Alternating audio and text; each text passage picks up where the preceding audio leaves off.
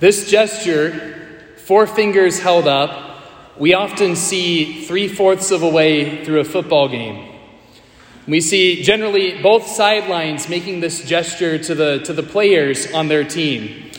All the players, the coaches, the scouts, whoever's on the sideline typically makes this gesture, symbolizing that the fourth quarter has arrived. And this is the time where victory will be won or lost. And that is exactly what our church wants us to hear and to receive in the readings and the Mass that we celebrate on this Sunday, the final Sunday of the church's celebration of ordinary time.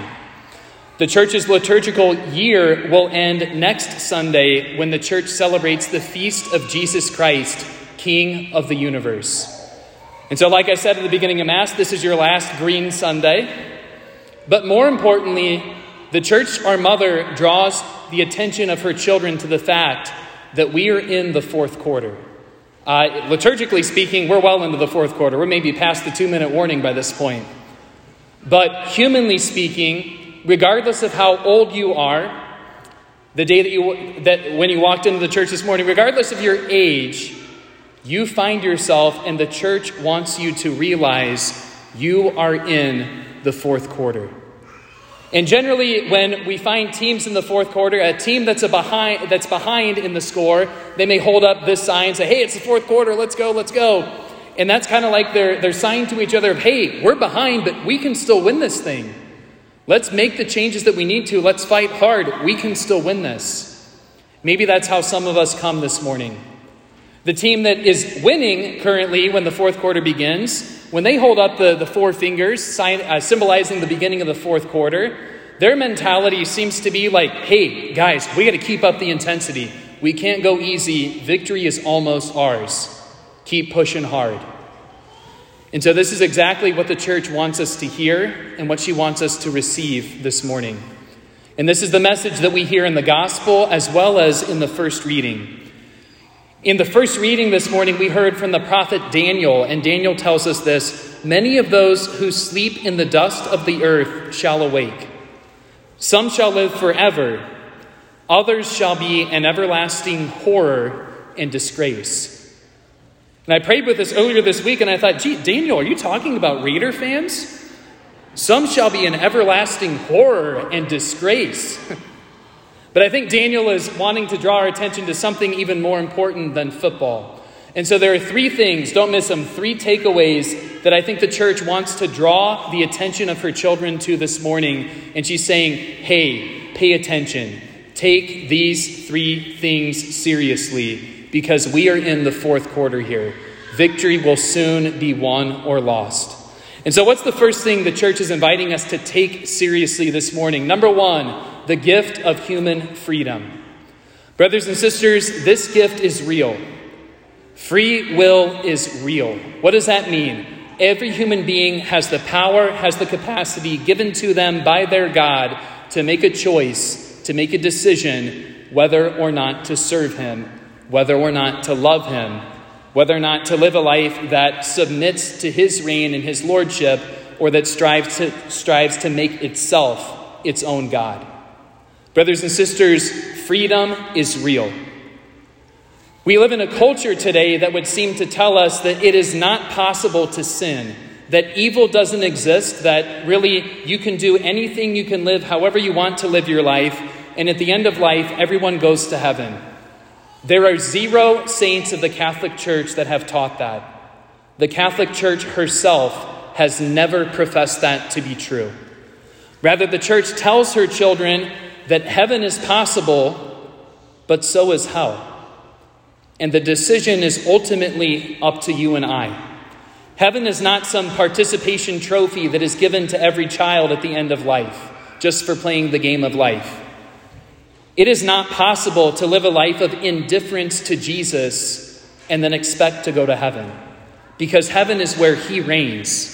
Heaven is where his victory is unleashed and is lived and is embraced. And because we are free, it is possible for us to reject that victory and to say, I really don't care. I'm indifferent. I could care less about whether or not I receive the grace and I live under the grace of that victory for the rest of eternity. And so, brothers and sisters, our freedom is real. And the church invites her children this morning to be aware of that and to take that seriously. Free will, take it seriously. Heaven and hell, the choice is quite literally up to us. The second thing that our mother, the church, calls her children's attention to this morning is eternity. And she says, hey, take eternity seriously. And we live within time and space, and it can be kind of difficult for us to really grasp the concept of eternity. And it can be easy for us to think, like, oh man, well, eternity, I really need this passing pleasure right now. It's going to make me happy in four seconds, it's going to last half a second. Man, I really need that. And so, to help us recognize eternity, like what it actually is, uh, we could spend hours and hours and hours trying to grasp the concept. I'm going to propose just a simple thought example for us this morning. A lot of us have been to the beach. California, Mexico, Florida, wherever your beach is, I'm going to invite you in your mind's eye on this brisk November morning to go there. Feel the, the beating of the sun, the rushing of the waves, the sand under your feet. Picture what that looks like. And I want you to bend down and pick up a single grain of sand, one grain of sand. And I want you to put that in your pocket, and we're going to walk, carry, swim, kayak that single grain of sand all the way around the world to Mount Everest. We're going to climb Mount Everest, and we're going to put that single grain of sand on top of Mount Everest. How long would it take to do that? A year? And so to take a year for us to get back to wherever that beach was in Florida or Mexico, wherever it is, and to take up not three, one more grain of sand to go back to Mount Everest. And so, in four years, we have made two round trips with two grains of sand. How many grains of sand are on that beach?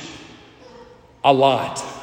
How long is it going to take to move that single beach in Florida to the top of Mount Everest one by one? How long will that take? I don't know, Father, 680 billion years. Brothers and sisters, 680 billion years from now, Eternity is just beginning. You cannot fathom what you are playing with. And God makes each of us free to choose where we will spend eternity. Every single person in the church this morning is going to live forever. Every single one of us has a soul that will never be destroyed. Think about that. From this point onwards, for the rest of eternity, you will exist. And our mother, the church, this morning tells us take freedom seriously because eternity is real and it is also meant to be taken seriously. And so take freedom seriously, take eternity seriously. Lastly, the church reminds us and implores us this morning to take her sacraments seriously. Because the sacraments are not gifts that we came up with ourselves. The sacraments are efficacious, powerful gifts that have been given to us by our God.